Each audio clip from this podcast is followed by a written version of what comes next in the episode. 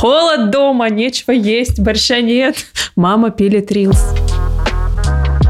Банан – это просто банан. Кусты – это просто кусты. А если нет вдохновения?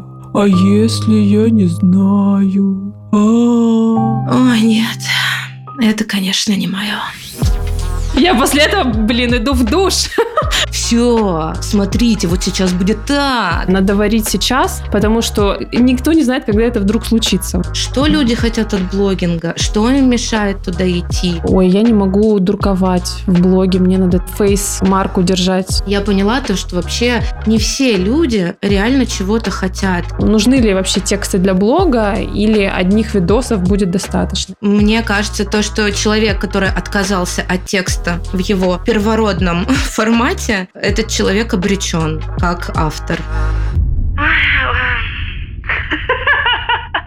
Поддерживаю тебя, сочувствую. Жаль. У, до свидос, девчонка, поехала ты совсем.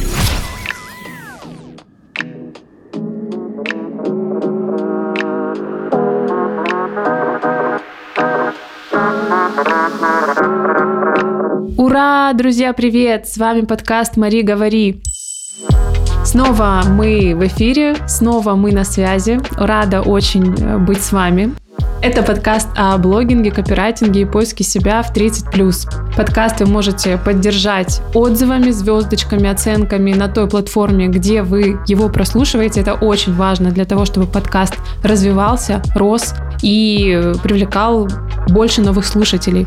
У меня в гостях бывают блогеры, а, бизнес-женщины, бизнес-вумен, и вместе мы обсуждаем вопросы карьерного роста, вопросы совмещения женских ролей и э, всего того, что делает э, женщин сильными, независимыми и счастливыми в этом непостоянно меняющемся мире прекрасном. Очень рада видеть вас. Поехали. Сегодня у меня в гостях интересная девушка, впрочем, как всегда, у нас гости только такие. Я очень рада приветствовать э, на волнах моего подкаста Ию, Ию Газ. Она совсем недавно, как мне кажется, сейчас мы все у нее расспросим, стала прям очень популярная, резко, резко стала известной, популярной и попала в тренды, в реки Инстаграма, запрещенного на территории Российской Федерации. И мне было очень интересно узнать, ну как же, как же, и я дошла до каких-то, казалось бы, простых идей, простых форм выражения этих идей э, в Reels, но до которых почему-то никто не дошел ранее. Это те самые, помните, я говорила в предыдущих эпизодах, по-моему, как раз с предыдущей гостью, с Яной мы обсуждали, что вот есть какие-то простые идеи, которые лежат на поверхности, ну, вроде откровений из-под э, кустов среди листвы, каких-то признаний о себе. Вот такая простая, понятная каждому идея, но почему-то никто до И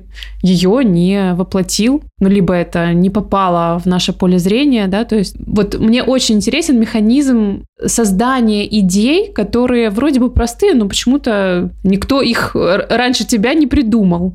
И вот это что-то гениальное, да, которое вроде бы просто, оно самое интересное для исследования, для меня как для креатора. Поэтому сегодня, сейчас, прямо сейчас Ия обо всем нам поведает, я надеюсь, ничего не утаит, все расскажет. Ия, привет! Привет, Мари! Я очень рада тебе в своем подкасте. Ты знаешь, я на тебя подписана была, наверное, ну, несколько месяцев назад, может, полгода назад. И я смотрела на твои рилсы вот эти из кустов и думала, господи, как она это придумала? Ну как?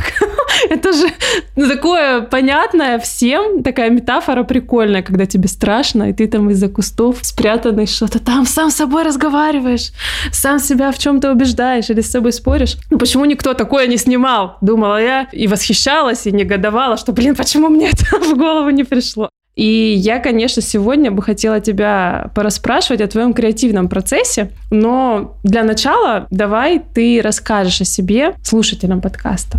Давай. Обязательно мы вернемся к кустам и к метафорам, которые люди уже вытащили после. И я расскажу, как это было на самом деле, и почему эти кусты стали брендообразующими, и как вообще часто происходит в любых процессах креативных вот это вот волшебство, назовем его так. И, наверное, ты поулыбаешься. Я уже. Я иллюстратор, арт-директор, инфомейкер. ну, как сказать, то есть я делаю свои продукты про блогинг, про рилс, и на этом не ограничиваюсь, еще там планы дальше идут по темам. Блогер, естественно. И все это вот так у меня объединено в жизни, то есть я не разделяю прям какие-то сферы по полочкам, то есть у меня это все вокруг моей личности, это так органично крутится. Здорово. Ты давно блог ведешь? Да, я веду блог уже 9 лет, с 2014 года. Но вот э, в таком формате, который ты его знаешь, с которым ты познакомилась, с этими кустами, он достаточно свежий, ему где-то, ну, полгода. Я вела активно блог 9 лет, как-то там всеми правдами и неправдами набрала 11 тысяч человек с помощью завлекух, конкурсов, фестивалей персональных. Ну, все по классике. Да участвовала в разных движухах маркетинговых, сама их придумала. В общем, ко мне пришли эти мои заветные 11 тысяч, а потом пришла стагнация. То есть все, тухляк, ничего не происходило года три.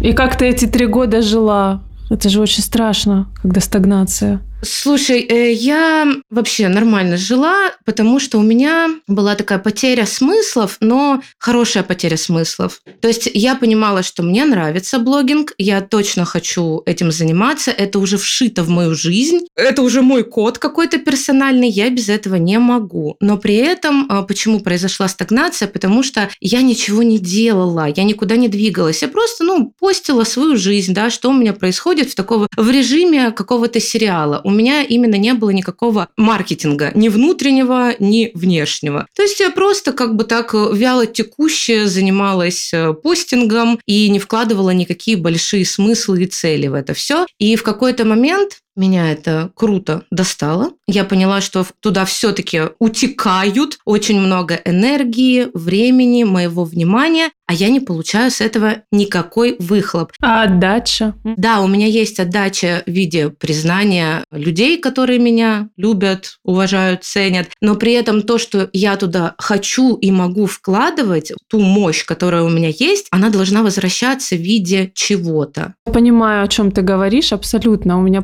похожие состояния были э, не так давно, и я прям до сих пор, наверное, отчасти проживаю эти состояния, и мне прям очень понятно. А еще знаешь, какая мысль пришла? Что вот когда смотришь на людей, которые вдруг стали очень популярными, ты думаешь, ой, ну это вдруг. Ну, то есть даже я, я тоже опытно, много лет этим занимаюсь, но я почему-то воспринимала твое э, явление, да, твою звезду, которая взошла, как нечто вдруг, из серии «Вдруг», внезапно, хэштег «Внезапно».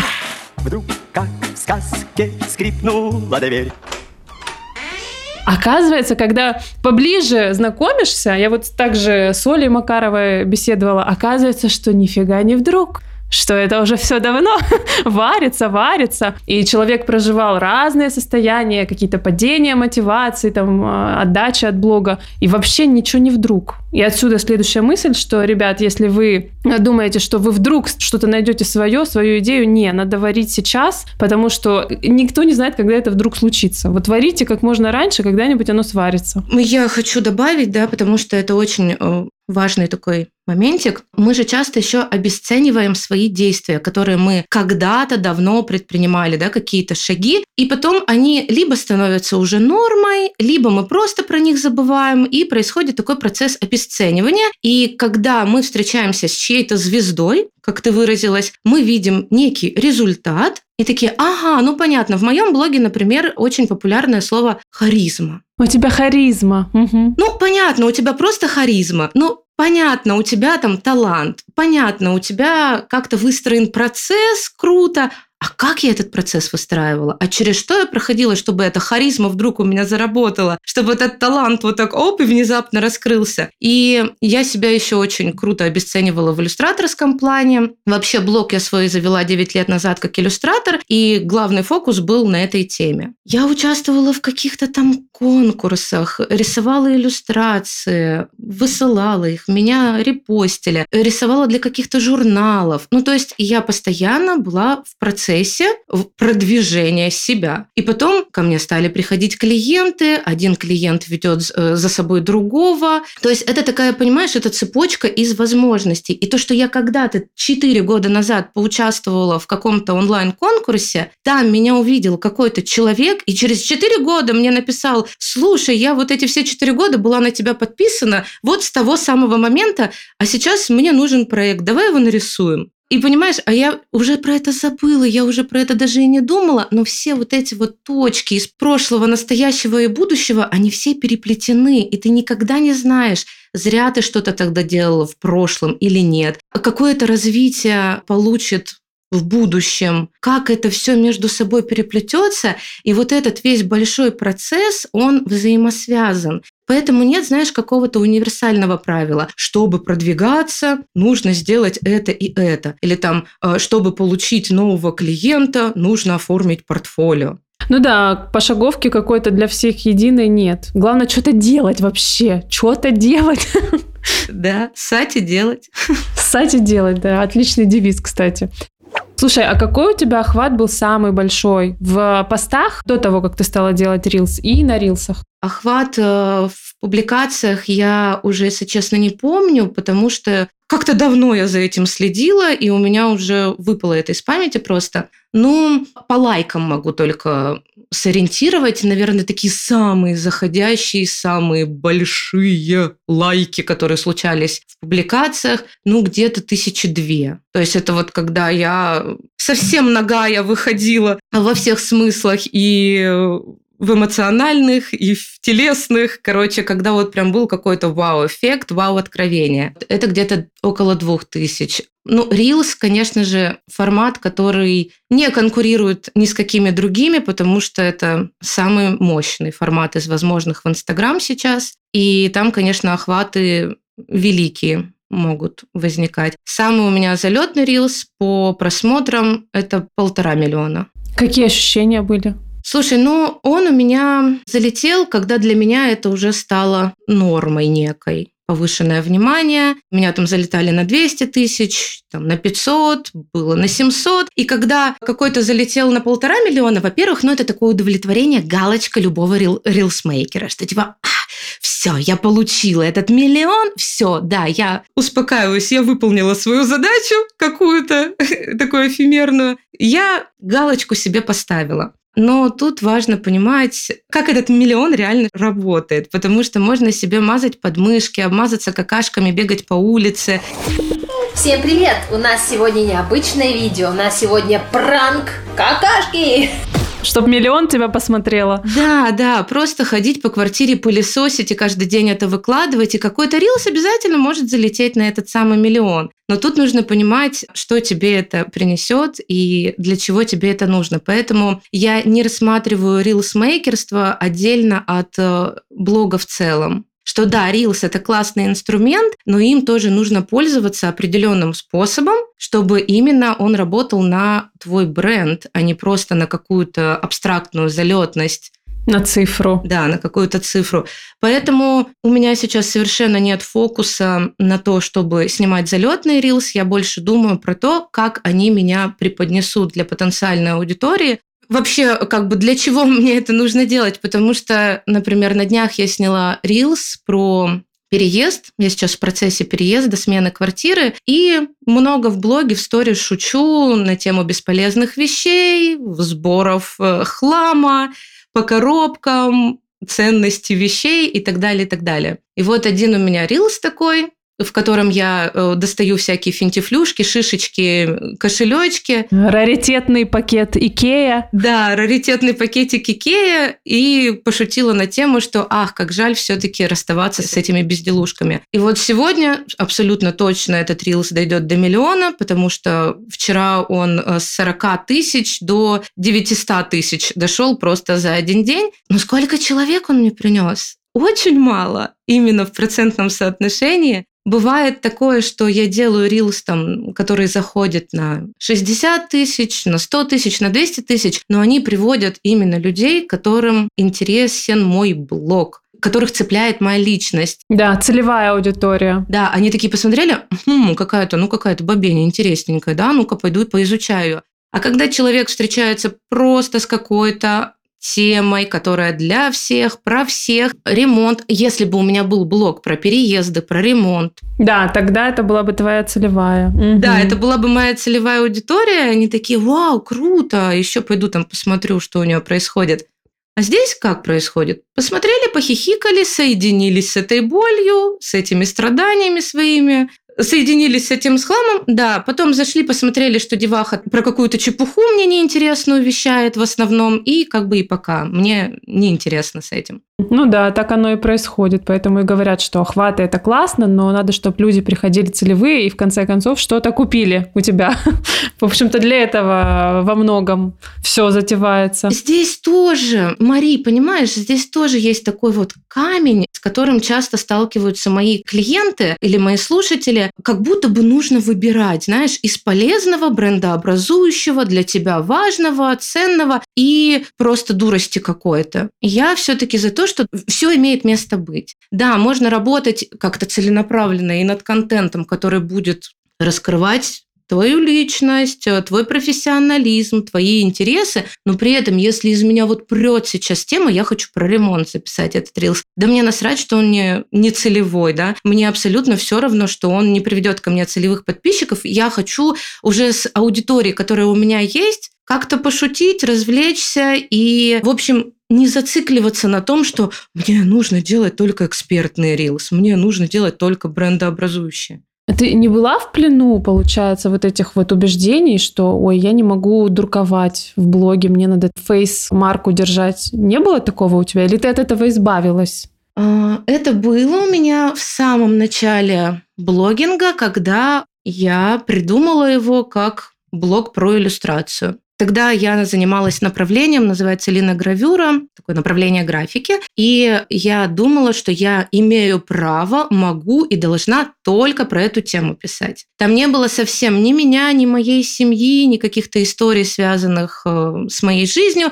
Вот все, линогравюра. Ну, написала я 100, допустим, публикаций про эту линогравюру, показала 200 раз, как я это вырезаю, провела 300 обзоров на инструменты, 5 раз поучаствовала в маркетах, рассказала про эти маркеты, и я иссякла. И да, и что дальше? Я потеряла к этому интерес, меня даже более того, меня стало это раздражать. Это превратилось в такую рутинную работу, которая через надо. И я не позволяю себя как-то вот, да, там проявлять, впускать, потому что мне кажется, что, ой, людям это не будет интересно, они же пришли смотреть на линогравюру, а что я буду им показывать, как я блины пеку, и все в таком духе. И как ты с этим справилась? У меня, в принципе, всегда так происходит. Я нахожусь в плену убеждений, потом дохожу до какой-то точки, где меня уже тошнит, выворачивает, э, я злюсь, и я не могу и не хочу больше так, и я радикально начинаю рубить.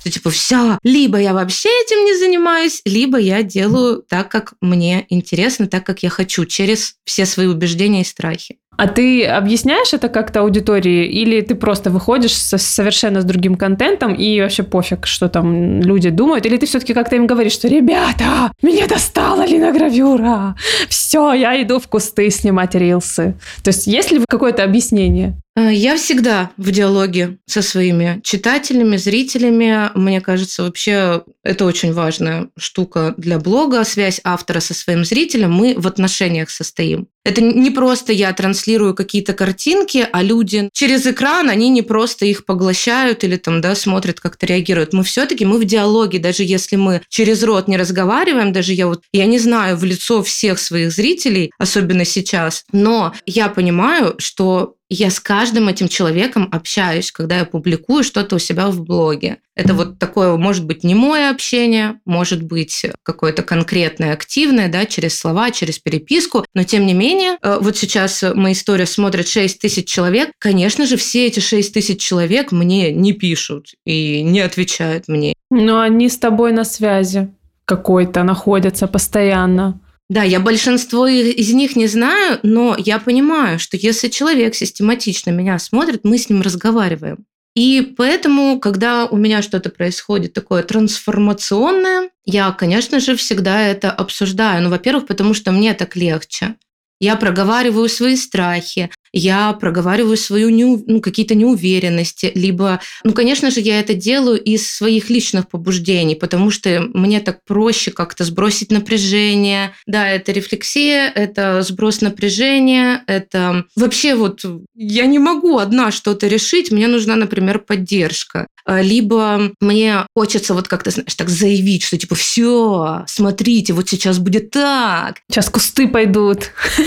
Вот, с кустами у меня был такой самый, наверное, переломный момент из последних, потому что у меня сначала было про иллюстрацию много лет, потом у меня блог стал больше про лайфстайл, как раз в этот период стагнации, как я это называю. То есть вот три года я рассказывала про своего сына, про какие-то там педагогические моменты, как мы искали садик, вот я пирог испекла, держите рецептик, и все в таком духе. Поняла, что мне так уже все неинтересно, скучно. Я уже получила все, что я могла получить из этого формата. Интерес, любовь, признание, общение. Я хочу что-то еще. Я хочу из блога делать именно профессию и монетизировать, и мне, в принципе, интересно очень создавать какие-то продукты, разбираться в чем-то новом, привлекать новых людей, расти в той теме, которая для меня еще не заезжена, неизведана. Это мой такой личный кайф. Что я сделала? Я прямо призналась, то, что все, у меня уже не прет, так как было раньше. Я хочу чем-то новым заниматься и предложила консультации э, по блогингу. Потому что мне в директ очень много сообщений падает, и расскажи вот это, и расскажи то, а у меня вот так, а здесь у меня так, как ты думаешь, как лучше, именно по теме блогинга. А я эту часть от себя вообще как бы отрезала. Да, я блогер, но это просто по фану. Я же не эксперт в блогинге. Я же не исследователь, я не магистр блогинга. Это просто мой фан. Да, я в чем-то преуспела, но я не крутышка совсем. Это просто так что-то что между делом. Но я тут поняла то, что угу, запросов все-таки много, может быть, пора уже перестать брыкаться и признать что-то в себе, что я имею какую-то здесь ценность, что я имею какой-то вес, и вообще это мои интересы. Вес! Я предложила для желающих консультации по блогингу за 5000 рублей. Вот, пожалуйста, приходите, поговорим. Ваши затыки. Когда я это выкладывала в сторис предложение, у меня просто скользили руки, они были потные, меня трясло, меня тошнило на физическом уровне. Мне было настолько стыдно, настолько страшно, что я лезу куда-то не туда, не в свою тему, я самозванка, я там инфо-цыганка, я еще кто-то. А, ага, люди, наверное, сейчас подумают, то, что у меня совсем полный тухляк в иллюстрации, э, я нигде не могу заработать деньги, и я уже как вот за волшебную палочку цепляюсь за этот блогинг, и как все иду в эту тему. Мне было очень стыдно. Что было дальше? Дальше у меня случилось несколько консультаций, полный провал по охватам. А, то есть все-таки реакция была со стороны аудитории на это предложение, на твой офер, типа не очень, поэтому провал по охватам или что-то другое? Да, но это происходило не в один момент, не так, то, что я выложила предложение, и все такие, у, до свидос, девчонка, поехала ты совсем. Нет, это все равно был какой-то достаточно продолжительный период, когда я что-то новое подключала, новые темы. Ну да, ты же говоришь про стагнацию, угу, что сложно было уже лайфстайл в обычном формате постить. И как способ выхода из этой стагнации предложила ты консультации по блогу, и это совпало с дальнейшей какой-то перестройкой контента, видения контента твоего.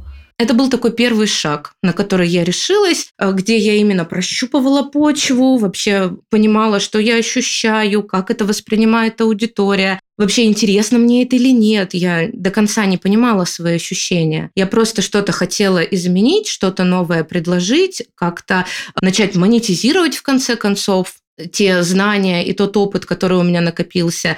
И просто консультация, ну, мне показалось, что это самый такой простой и логичный, что ли, способ войти в эту новую тему именно в профессиональном плане. У меня возникает ощущение, что благодаря тому, что ты стала проводить консультации, ты стала глубже понимать боли, страхи людей, связанные с э, ведением блога. И, может быть, это привело тебя к кустам и рефлексии по поводу ведения блога и страха вообще это делать. Конечно, и мы тут возвращаемся с тобой про то, что каждая точка, каждое действие имеет смысл. Я провела пять консультаций, поняла то, что они абсолютно одинаковые по смыслу. Несмотря на то, что это были совершенно разные люди, совершенно разным там статусом своей истории, с разными целями и затыками, это просто было вот как под копирку, как по шаблону какие-то страхи, неуверенность, вот эти все синдромы, которые возникают при ведении блога, какие-то затыки. Да, они были все э, люди, естественно, там из разных сфер профессиональных, и они были разные по внешности, возрасту и т.д. и т.п. Но у них было очень много точек соприкосновения между собой и со мной в том числе, потому что я тоже это все проходила, я тоже это все понимаю. И так у меня, да, осталась формироваться уже картина, что люди хотят от блогинга, что им мешает туда идти, с чем чаще всего встречаются, с какими сложностями, неуверенностями, там, моментами тормозящими. И это у меня стало уже выливаться в какие-то более такие глобальные наблюдения. Еще плюс у меня есть большой личный опыт в этих переживаниях, который там накопился за 9 лет ведения. И так я вышла в эти кусты. Вот с той информацией, которую я получила из всех вот этих микроканалов, они у меня вылились вот в такое вот мощное представление. Это было вроде контент-плана, то есть ты накидала так, вот это, вот это, вот это, или просто что-то ситуативное, интуитивное? Раз, и мысль пришла, пошла, отсняла в кроне дерева. Так? Вообще человек эмоциональный и импульсивный, и это самое главное, что меня ведет в любом деле. Э, схемы, таблички, структура – это мой полнейший пробел, поэтому сейчас я привлекаю в работу людей, которые мне закрывают как раз-таки эти пунктики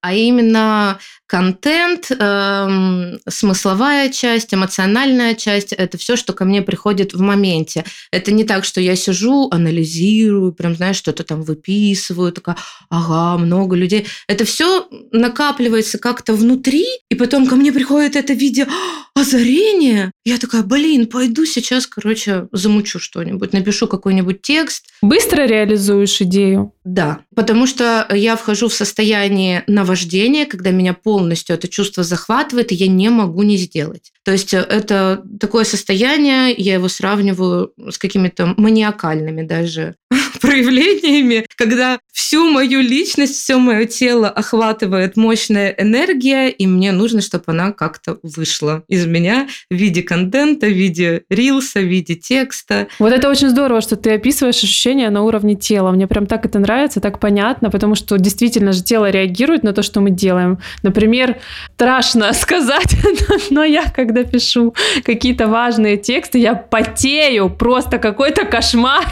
Я потею, я после этого, блин, иду в душ, потому что у меня реакция на уровне тела просто бурная. Получается, что вот тебя охватывает вот это возбуждение, ты делаешь контент, а ты сразу поняла, что это именно та сюжетная линия, это именно тот формат, который будет формировать твой блог какое-то время, как только ты затестила. Нет, у меня вообще э, нет никогда никаких стратегий. Я такой серфер, э, в принципе, по жизни это моя стратегия. То есть не имение стратегий – это моя стратегия. Вот, я всегда отталкиваюсь от своих состояний, от того, что меня заводит. Я это очень хорошо чувствую. И как раз-таки э, ты сказала про тело, да? Когда я пошла в терапию, когда я начала изучать э, свои реакции, именно мои реакции моего тела, как это все реагирует. И даже тему души сюда я еще вплету. Вот это вот все, это одна организация, назовем ее так. Поэтому чем больше ты изучаешь себя с разных сторон, тем больше у тебя перспектив вообще открывается для твоего творчества, для твоего проявления, для работы. У тебя появляется больше инструментов, как-то пониманий каких-то. Я далека от эзотерики, ну, как-то вот не увлекаюсь я вопросами эзотеричными, но при этом я не могу это объяснить каким-то научным языком или какими-то терминами, но я употребляю слово энергия. Ну вот понимаешь, какая магия происходит? Когда я делаю что-то а, когда из меня прет, когда просто вот я не могу это не сделать. Когда у меня бешеные глаза вот так вот они бегают, когда у меня там что-то потеет, кряхтит, волосы электризуются, вот тогда этот э, контент находит отклик у людей. Неважно в какой теме, потому что меня тут, меня там прет, я туда вложила столько вот этой мощи, что она передается через все, через экран, через пиксели, через нематериальное. Например, Reels, да? В Reels должна быть боль, триггер, еще какие-то, да, там штуки, вот эти вот все механические. Я уже сняла там 40 Reels, они э, залетели, все круто, отклик аудитории есть. Что мне остается? Просто взять и по этой схеме склепать еще какой-нибудь Reels, и он ху-ху, полетит. И вот когда я делала из таких состояний, из таких побуждений, да, эти рилсы могли там вызвать какой-то резонанс в комментариях, еще что-то, но они никогда не залетали на большую аудиторию. Вот никогда.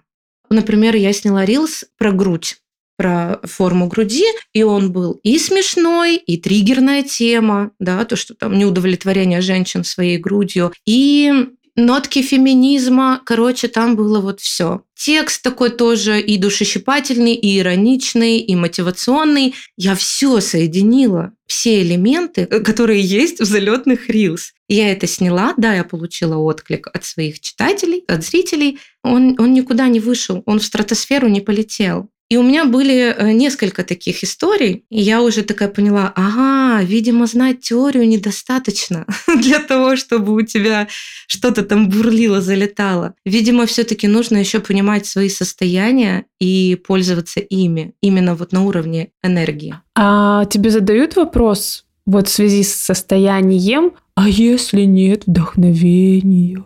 А если я не знаю? А Что ты отвечаешь?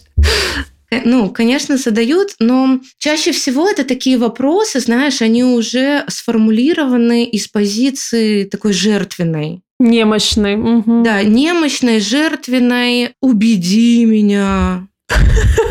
Заставь меня, замотивируй меня. Докажи. Да, докажи, спаси. Ну, то есть в них вообще вкладывается множество разных запросов, посылов, э, через которые люди вот хотят, да, получить какие-то ответы. И это часто такие вопросы не про э, реальное желание узнать, да, как, как тебя что-то мотивирует. Блин, а вот на что ты обращаешь внимание или как у тебя выстроены процессы, я хочу это поисследовать и вот подумать, да, как могу это применить в своей практике. А часто это такой, знаешь, вопрос ради вопроса. Еще раз убедиться, что «а у меня не получится», а, а я так пробовала. И вот, кстати, на консультациях это тоже круто так раскрылось. Я поняла то, что вообще не все люди реально чего-то хотят часто им кажется, что они что-то хотят. Ну и со мной, конечно же, такое происходит периодически. А блогинг это же такая манящая штучка.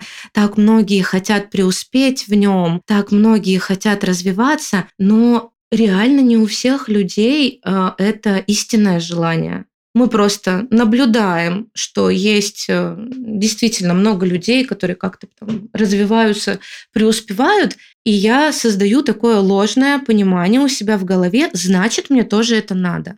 Хотя на самом деле, может быть, мне это не надо. И тут человек начинает э, что-то преодолевать, что-то пробовать, если доходит до этого. Часто это все просто на уровне головы. Человек фантазирует о том, что как он это будет делать, как выкладывать фотографии, как писать тексты, и уже заранее разочаровываться, заранее пугаться, борется с ветряными мельницами, сразу же все это там бракует, все свои результаты, которые будущие, и потом приходит вот с таким, вот, знаешь, с поникшей головой к какому-то гуру, к эксперту, и говорит, что «О, нет, это, конечно, не мое». А что, как ты думаешь, эксперт что должен сказать? Да, не твое, иди на завод. Потому что я вот знаю, что некоторых людей абсолютно бесполезно убеждать, что да у тебя получится, да вот это, вот это, вот это, попробуй, смотри, ты сможешь, смотри, вот это все работает. Просто и иногда консультации выглядят как попытка человека убедить, что все-таки у него получится. Он такой, да нет, не получится, а ты ему, да получится. И это, ну, вот история про спасательство. Вот меня она, например, как-то уже достала. Ты как действуешь, когда тебе на консультациях или там где-то говорят, что и я, я все, я вообще ничего не могу, у меня ничего не получится. Что ты людям отвечаешь?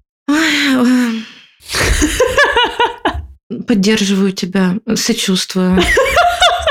Жаль. Ну, ты, ну, да, давай, давай, вот так кулачок. Я, я с тобой, я с тобой, держись. Вот. Но вообще мне это все не чуждо, потому что я э, тоже раненый человечек, как и все. И э, то, что ты описываешь, да, вот эта вот спасательская штука у людей, э, которые про какую-то поддержку, опору и знания, да, про любых там консультантов, продуктомейкеров э, и прочих ребят. В этом же тоже происходит рост какой-то у меня, как у автора этих продуктов, потому что первые консультации, которые у меня были, я была настолько сама не уверена в том, что я могу дать, что я даю, для чего я это делаю. И, естественно, я думала, что любой человек от соприкосновения со мной обязан стать звездой. Это моя задача номер один, как автора этого всего, э, как зачинщика, зачинщицы. Я, естественно, там, а, давай, нет, ты сможешь. У меня не получится, получится. Я не смогу, сможешь.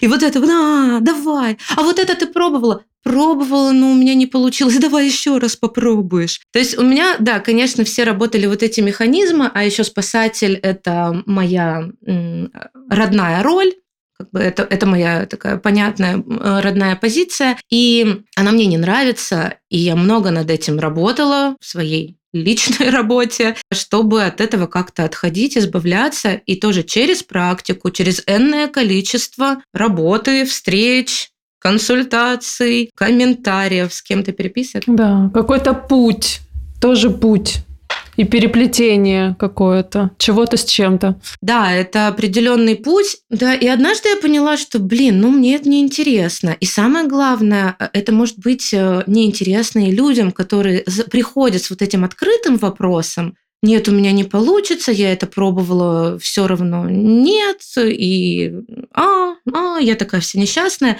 А человеку может быть с этим хорошо, ну реально хорошо, вот в таком мироощущении, в таком э, состоянии, в таком общении с, вообще со Вселенной. Человеку там реально может быть комфортно. А я зачем его оттуда вытаскиваю?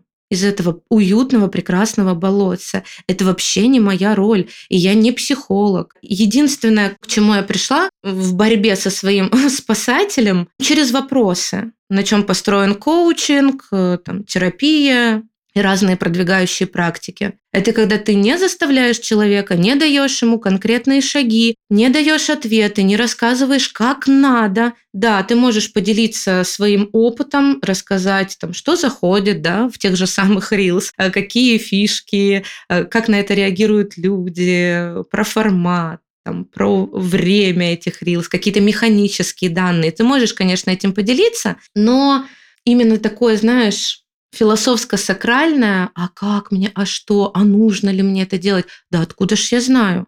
Нужно или не нужно? Да и как я могу взять такое на себя право сказать человеку, да это вообще не твое, иди на завод. И у меня нет такого права внутреннего. И поэтому только через вопросы, через э, какие-то вот такие вот бережные инструменты человек сам потом обязательно дойдет. У тебя твои рилсы плюс-минус про это, про то, что ты проговорила? О чем ты снимаешь? Вообще, я никогда, Марии, знаешь, не раскладывала, не задумывалась, о чем я снимаю, для чего я снимаю. Но если вот сейчас в моменте подумать, то про то, чтобы быть ближе к себе, чтобы себе позволять то, что я хочу позволять, и то, что я реально могу, но почему-то не позволяю. И я снимаю чаще всего в юмористичном формате, но мне пишут, и я так плакала, когда смотрела твой рилс, или там в комментариях, господи, я рыдаю. Вот такие вот э, комментарии, они очень частые у меня, хотя я вроде бы пошутила, да, не дала ни, никаких там конкретных экспертных заметок или каких-то разжевываний. Но люди как-то с этим соединились,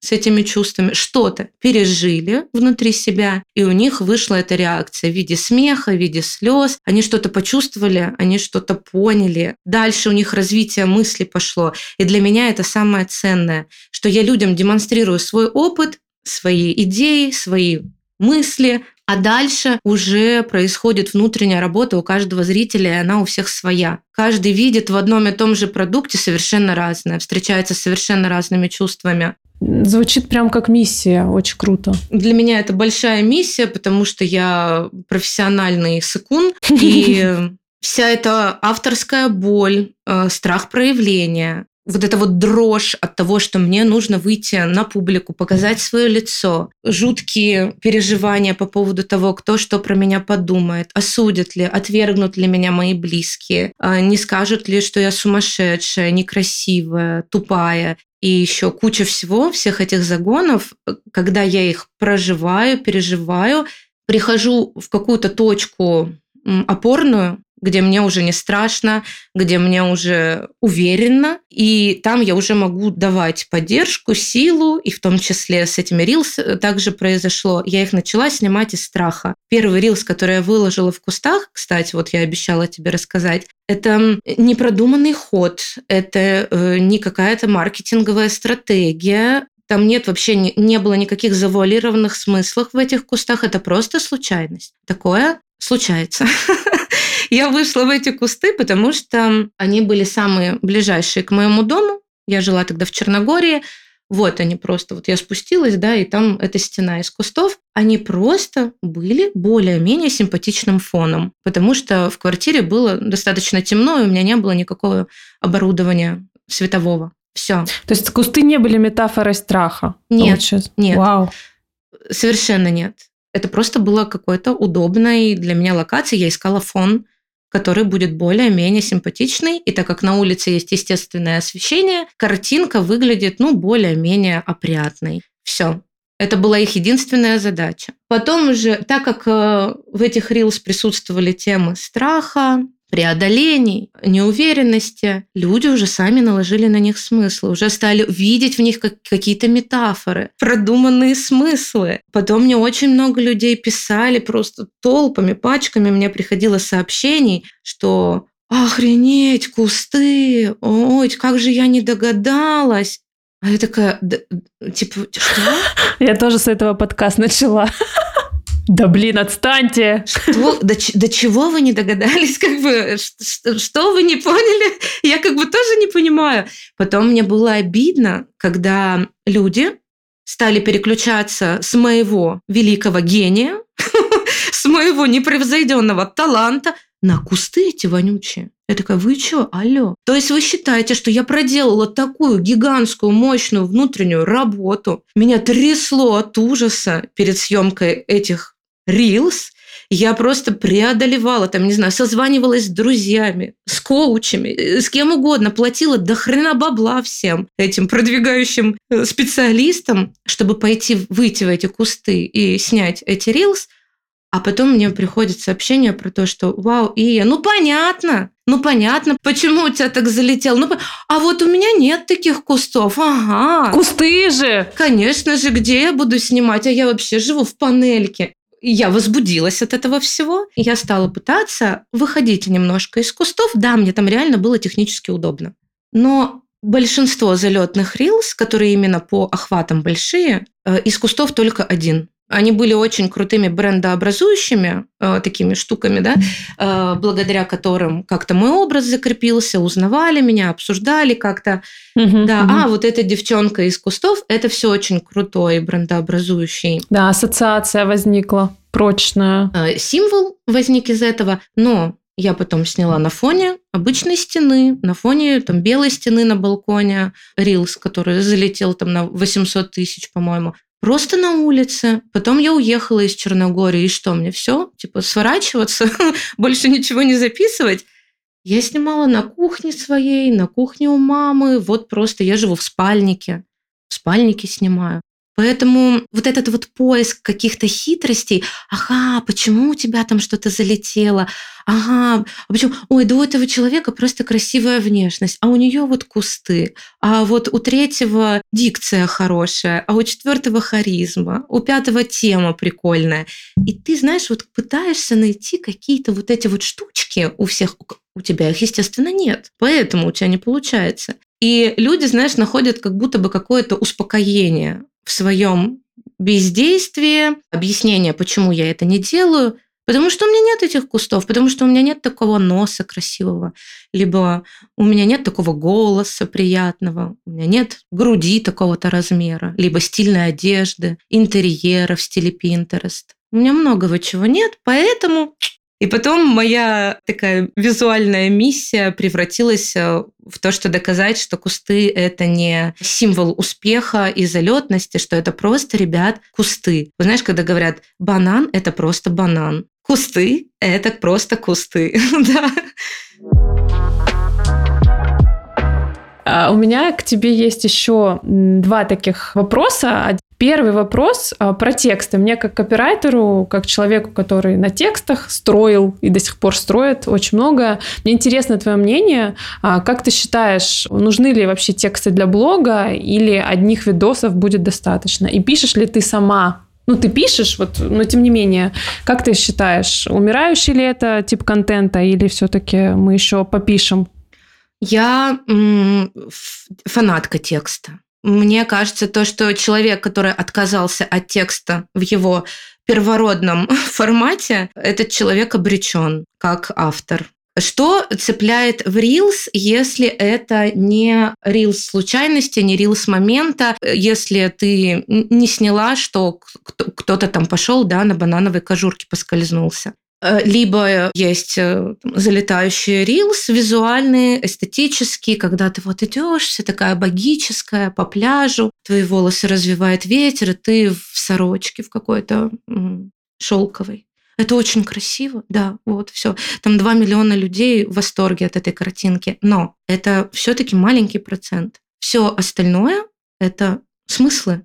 И бренд, возможно, строить только на смыслах. А смыслы – это что? Это текст. Если ты в Reels что-то говоришь, это текст. Если ты там пишешь, понятно, да, что это текст, но и в тексте сильном, и в сильном Reels смысловом, там в центре слова. И если ты словом не управляешь, если ты не умеешь доносить свои мысли через слово, значит, никакого смысла и не получится. И я совершенно точно не планирую уходить от своих драгоценных полотен, потому что для меня это очень важный момент, не терять именно связь со словом, Потому что когда ты пытаешься просто найти, знаешь, какую-то такую хитренькую схему воздействия на людей, ну, почему, например, так цепляет мат в Reels? Потому что он эмоционально заряжен, он сразу бьет в цель и, ну, как бы вот так работает, да, быстро, эффективно, вот, но не всегда надежно. И можно, да, находить какие-то такие фишечки, которые будут стрелять, работать,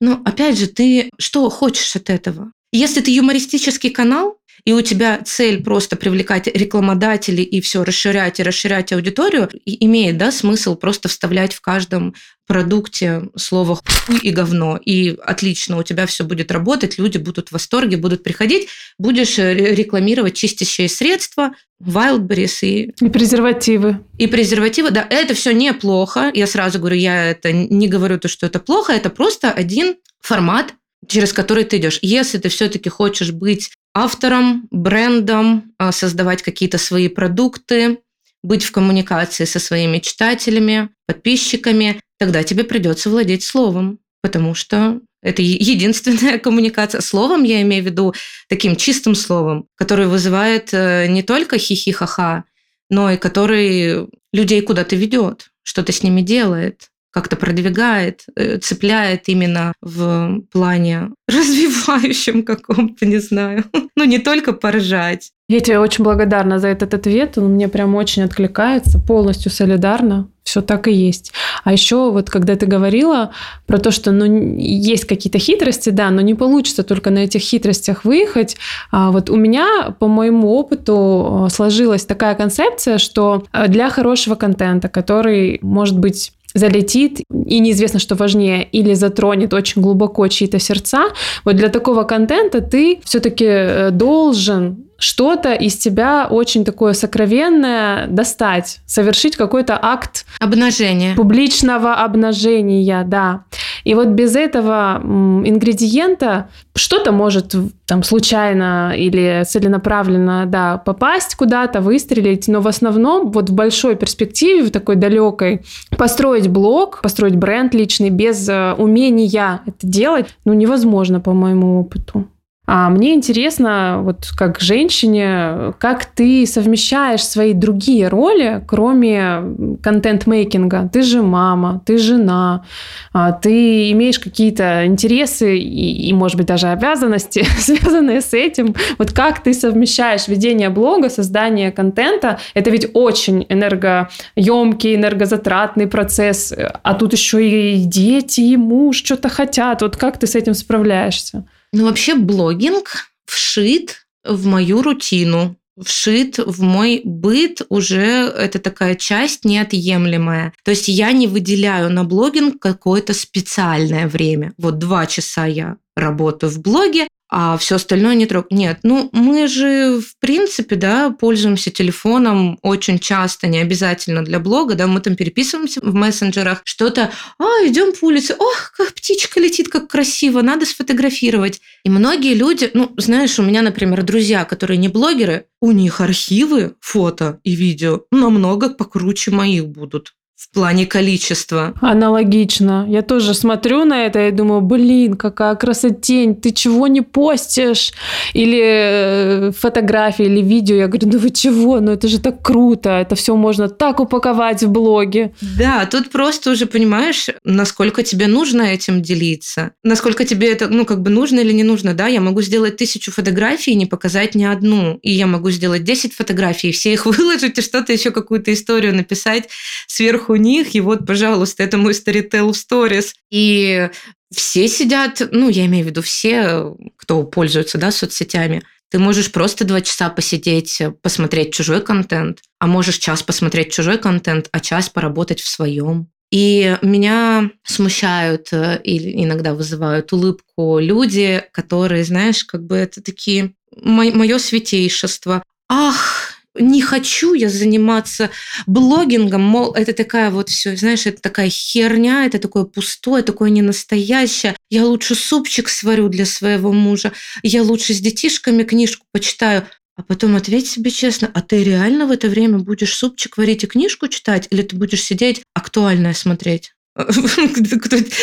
Других рилсмейкеров, например. Люди как будто бы, знаешь, э, прикрываются чуть-чуть чертовщинки, приносят э, в амплуа блогинга, что это все такое неважное, нереальное, от лукавого, да что это все такое бессмысленное, пустое, лишенное высоких моральных ценностей.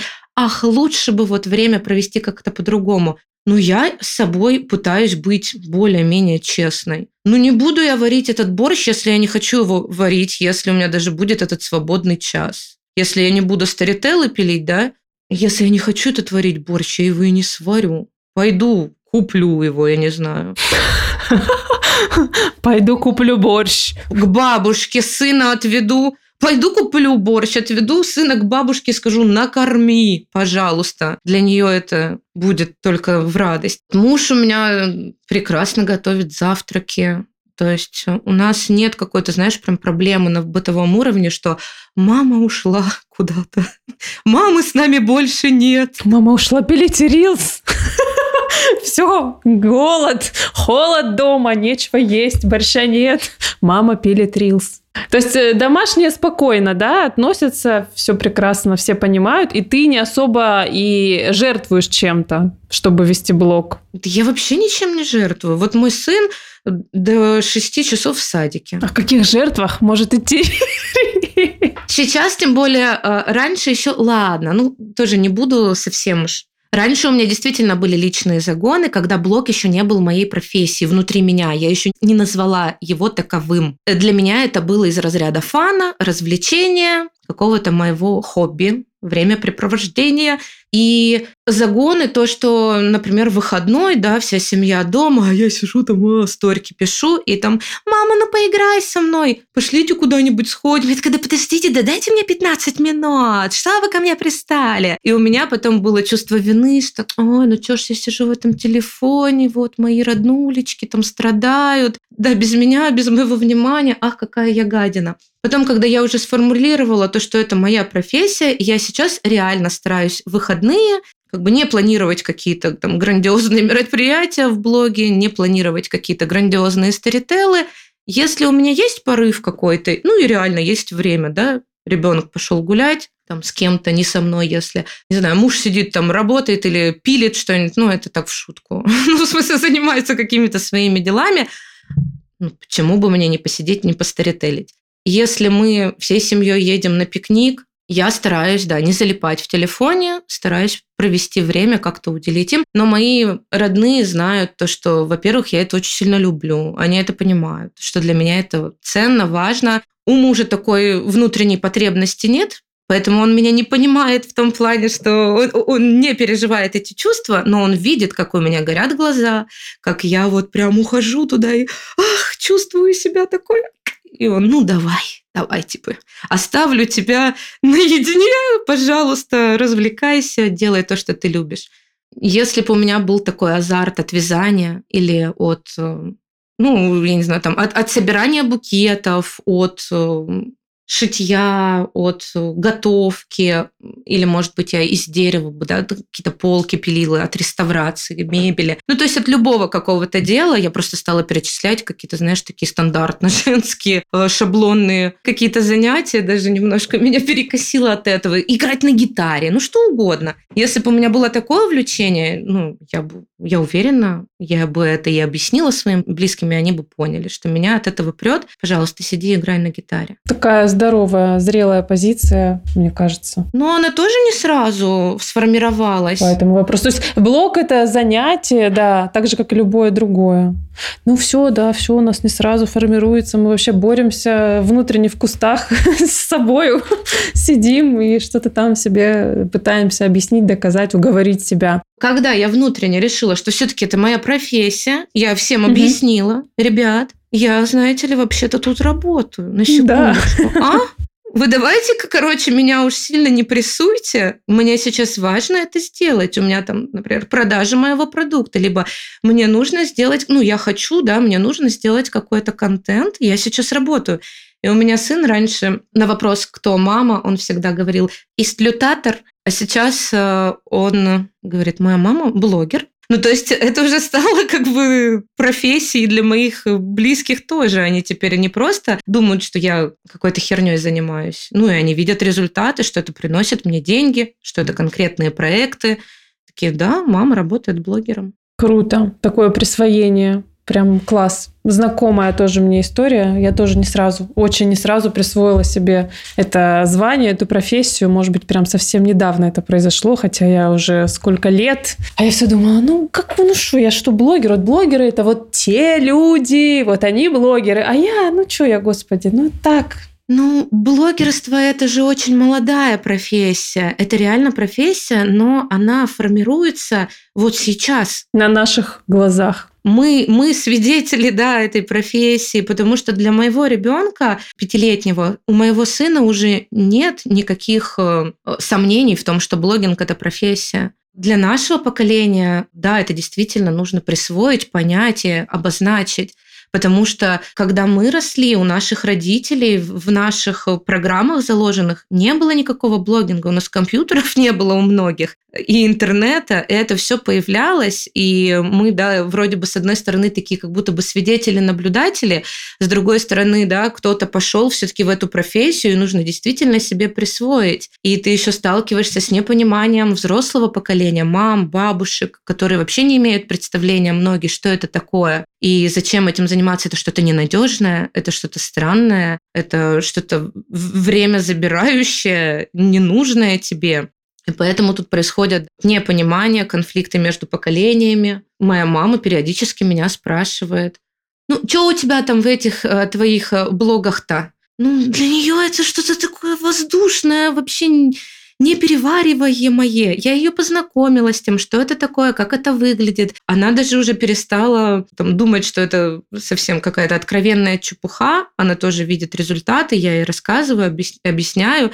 Более того, она даже стала немножко актрисой в моем блоге, ей это тоже понравилось. Но внутри у нее все равно есть, ну как сказать, внутри она все равно убеждена, что самое крутое это когда ты ходишь 20 лет на одну работу, вот она учительницей проработала в музыкальном училище. И для нее это равно безопасность, стабильность, финансовая надежность для семьи, а, там высшие ценности какие-то и т.д. и т.д. и т.п. Ну да, есть люди, которые вовсе не наши мамы, а наши ровесники, ровесницы, для которых это все равно аналогично устроено. Да, потому что нет института блогинга, э, блогинг не признан какой-то там сферой в медиа. Я имею в виду на уровне институтов. Угу. То есть нету пока что в университетах э, факультета блогинга. Ну, это пока, наверное. Да, есть телевидение. Скорее всего, пока. Да, потому что есть телевидение, есть радио, есть э, там, не знаю, журналистика, писательство, все что угодно, да, вот из сфер которые наполняют медиа профессии, но блогинга нет. И поэтому сейчас институт блогинга формируется как раз-таки в блогах. Чем являются инфопродукты и инфобизнесмены? Вот они у истоков этих институтов. Тогда все-таки финальный вопрос. Твоя авторская рекомендация людям, которые суд вести блоги? Я не смогу ответить коротко, потому что невозможно технически невозможно. Ну, смотри, вообще, что такое страх, да? Это механизм, который нам очень нужен, так же, как и боль, и еще много других, казалось бы, неприятных, негативных механизмов, которые в человеке есть. Мы с ними рождены, они вшиты на природном уровне, и они имеют важные, ценные свойства, которые нам необходимы для выживания, для коммуникации с людьми. Кто такой бесстрашный человек? Ну, вообще, вот представь человека, лишенного страха. Ну, это, ну, это, это полностью аморальный, отбитый персонаж или совершенно человек, да, у которого отсутствуют какие-то э, механизмы самосохранения. Вот кто по встречке на, на 200 летает, вот у этого человека что-то там где-то нарушено со страхом. Поэтому страх нам очень сильно нужен, он нам помогает. Но другое дело, во-первых, да, градация страхов, их огромное количество, и нужно понимать, как мы с конкретным страхом взаимодействуем, изучать его, э, понимать его природу, которая именно, как она возникла у тебя, вот, да, в каком он формате у тебя, с тобой живет, для чего он тебе нужен, как он тебе помогает, чего он тебя защищает, но и куда не пускает. Познакомиться, короче. Да, и это именно вот не то, что, знаешь, э, нужно его преодолеть, согнуть, избавиться от него, а вообще познакомиться, как-то подружиться, понять, поисследовать, что это за страх, почему он у тебя конкретно возникает, и как он дальше там развивается. Самое главное, что мне этот страх даст, если я с ним начну общаться, как-то э, доминировать над ним, возможно. Для чего? Какой выхлоп? Для чего мне это нужно? Например, у меня есть дикий страх сцены, выступать на сцене, э, проводить прямые эфиры. Мне зачем это нужно делать? Ну, это не что-то такое вот, э, без чего я не могу прожить физически. Зачем мне себя как-то надламывать, преодолевать э, с трясущимися руками, падать в обмороки и потом еще болеть неделю от потери энергии? Зачем? Поэтому единственное, что я вот всем пожелаю, понимать, для чего тебе что-то нужно это истинные твои желания или нет. что ты от этого получишь. Ты точно хочешь это получить? Или это кем-то навязанное, а может быть, это мейнстрим, а может быть, ты где-то это подглядел, и у тебя, да, сформировалось какое-то не совсем твое убеждение, и тебе кажется реально, что «а мне это надо». Поэтому понять, нужно ли тебе это или нет, и потом уже что-то преодолевать, куда-то идти. Например, у меня, да, э, допустим, есть страх высоты. Но я могу не забираться ни на какие лес, лестницы. Зачем мне это надо? Я могу не кружиться на каруселях. Я могу не залазить на Эвересты. Я же могу без этого жить, как бы, да, у меня есть этот страх высоты, и я могу с ним благополучно существовать на этой планете, где-то вот внизу находиться, по земле ходить ногами не забираться ни на какие там, не карабкаться, да, не идти на экскурсию по крышам в Петербурге, если у меня есть такой страх. Но с другой стороны, если я прям чувствую, что я, я не могу, я хочу спрыгнуть с парашютом, или я хочу покорить какую-то гору, я мечтаю, не знаю, окна мыть, вот прям мечтаю по небоскребам лазить, да, и, и окна мыть. И я понимаю, что я не могу без этого жить, это мое. Вот прям, но страх есть. Ну что, тогда я уже выстраиваю какие-то э, логичные шажочки. Пойду сначала на табуреточку встану, а потом на шкаф залезу. Посмотрю, как я себя там чувствую. Сначала мне комфортно на табуреточке будет, потом мне уже не так страшно на шкафу. Потом пойду залезу на детскую горку, да, вниз постою, посмотрю, как, как я себя чувствую. Выйду на общий балкон в многоэтажке, да, там как-то сначала так у двери, вжавшись в стеночку, потом так к перилкам поближе стану, и потом, когда-то уже наступит момент, когда я буду спокойно стоять, да, на девятом этаже, у меня не будет камень в душе падать вниз живота. И это все постепенно происходит, но самое главное понимать, зачем тебе это, нужно ли тебе это, тратить столько силы, столько внимания, переживать какие-то там кризисы, бороться с чем-то, преодолевать.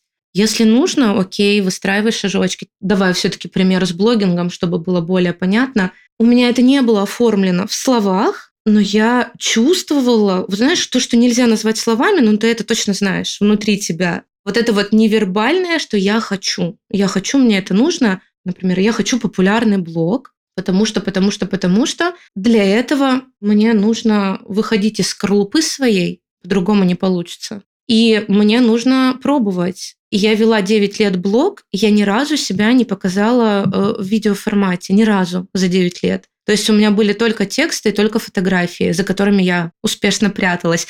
Да, они были сверхискренними, э, какие-то с обнажением в темах, но все-таки я себя там чувствовала уверенно. Я, знаешь, так это прикрывалась, что ли, как-то.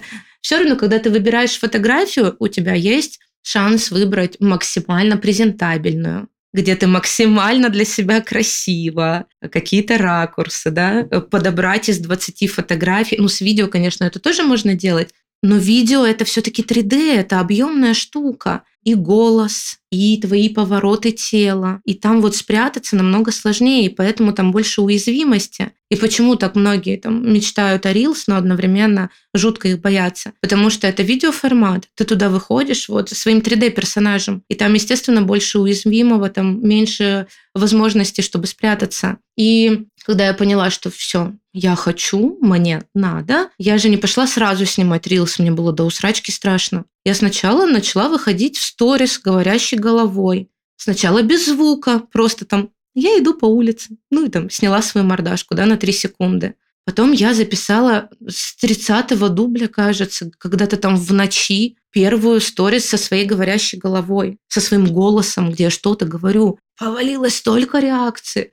И у тебя, оказывается, такой голос. Ой, так необычно тебя слышать. Блин, ты прям ожила. То есть какая-то картинка стала живой, стала объемной. Ну, вот эти новые ощущения, да, я же их исследовала. Я не просто пошла и спрыгнула откуда-то с высоты во что-то неизвестное. Я потихонечку формировала это безопасное для себя проявление. И потом уже, да, сейчас я могу сниматься как-то более открыто, спокойно.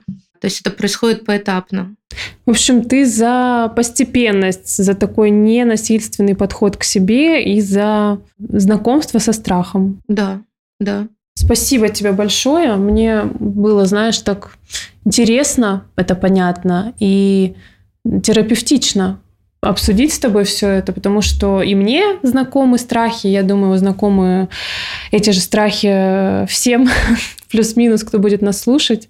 Поэтому вообще огромный тебе респект, благодарность и пожелание новых форматов, которые ты найдешь, нащупаешь внутри себя. Большая благодарность за контент, который ты делаешь, и пожелание от меня лично больших-больших успехов, роста, такого, как ты его для себя хочешь, такого, который будет тебе комфортен. Спасибо, что пришла в подкаст. Спасибо, Мари. Так трогательно.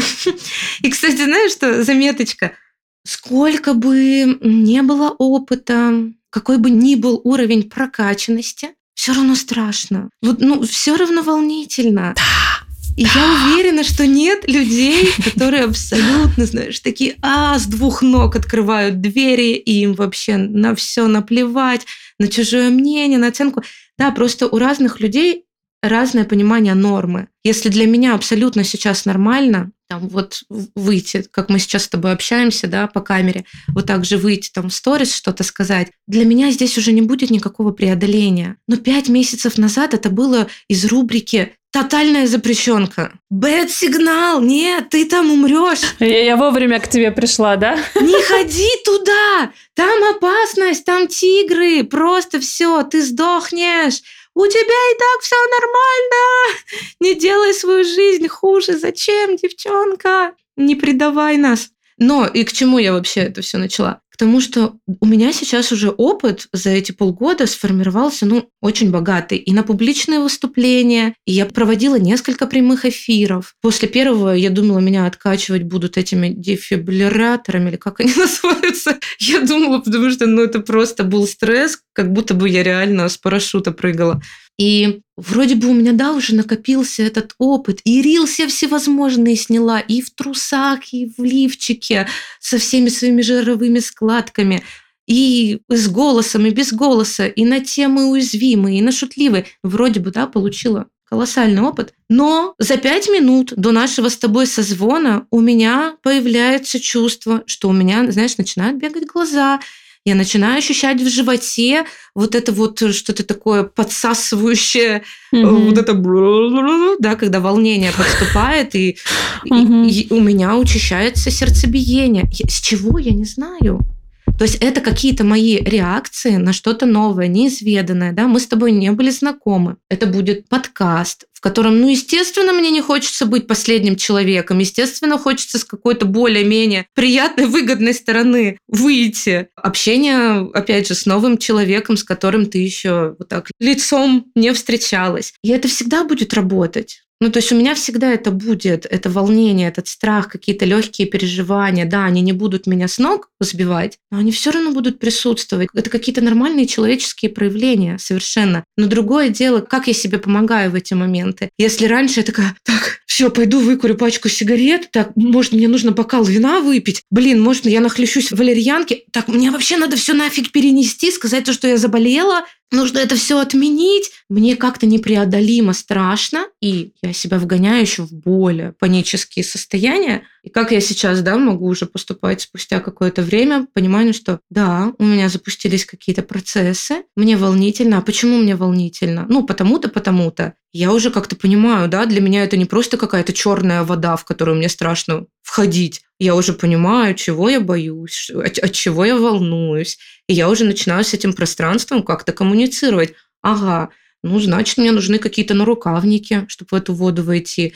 А может быть, э, там, гидрокостюм, если она холодная. Как мне вообще себе помочь? Сверка с реальностью. Что реальный, вот если произойдет какой-то провал, что для меня это значит? Когда я уже это все понимаю, я такая, да все нормально, пошли, Юшка, давай не будем сливаться. Мне кажется, вот эти все страхи, они делают нас живыми. Это как актеры говорят о том, что если ты перестал бояться сцены, значит, ты, ну, фактически умер как актер. Да, потому что у тебя нет драйва. Искусство живое, когда в нем есть жизнь, да. Поэтому страх это правда классно. Спасибо тебе, что так прям вот изнутри так подробно, так искренне порассуждала на эту тему. Мне кажется, ты прям идеальный себе девиз выбрала для блога. Это прям очень иллюстративно.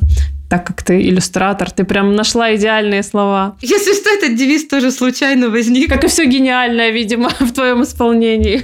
Я люблю вот эти вот моментики, когда что-то случайно происходит. Это же как с кустами эти сати делать. Я посмотрела у какого-то эксперта по шапкам профиля, что обязательно нужно написать свое имя и какую-то топовую фразу, которая тебя определяет. И у меня раньше было там что-то «Как э, быть успешным блогером?» Ну, я уже не помню, ну, из серии. Знаешь, что-то такое вот... Да, сати делать у тебя не сразу было. Я, я, я наблюдала. Да, у меня там было просто что-то такое вот невнятненькое для всех, без какого-то вызова. Я просто в ночи лежала, ковырялась в этих своих шапках профиля. И такая думаю, блин, ну, наверное, надо какую-то дерзиночку. Ну, что так скучно, да? Как стать успешным, как вести успешный блог? Ну, блин, такая нудятина. Я написала, сати делать, ну, потому что это уже как-то вылилось из моих рилс, уже я поняла, да, что люди в них находят. Очень все так органично было. Я, значит, изменила это в шапке профиля, а потом мне не понравилось. Я такая, блин, да как-то звучит так вульгарно, как-то так пошло, как-то а, мне не нравится. Надо изменить. Опять вхожу в шапку профиля, а там такая фишка техническая, что если ты три раза поменяла, невозможно, нужно ждать месяц или, или там две недели, я не помню, чтобы это поменять. И такая, блин, и я даже это просто не могу убрать, оставить свое имя. Все, это уже какое-то как клеймо, знаешь. Отлично. Я такая, ну, ну ладно, ну пофиг. Да кто эти вообще шапки профиля читает? Ну, будет написано и будет, через две недели поменяю. И мне как давай люди писать, ха-ха, и сати делать, блин, как ты круто написала. Я такая, что, серьезно, что ли? А, и где-то на десятом сообщении я такая, да ладно, как бы оставляем, не буду я менять. Вот, часто так и рождается из случайности, из какой-то технической невозможности. Прикольно. Спасибо, Мари. Все, спасибочки, обнимаю, благодарю.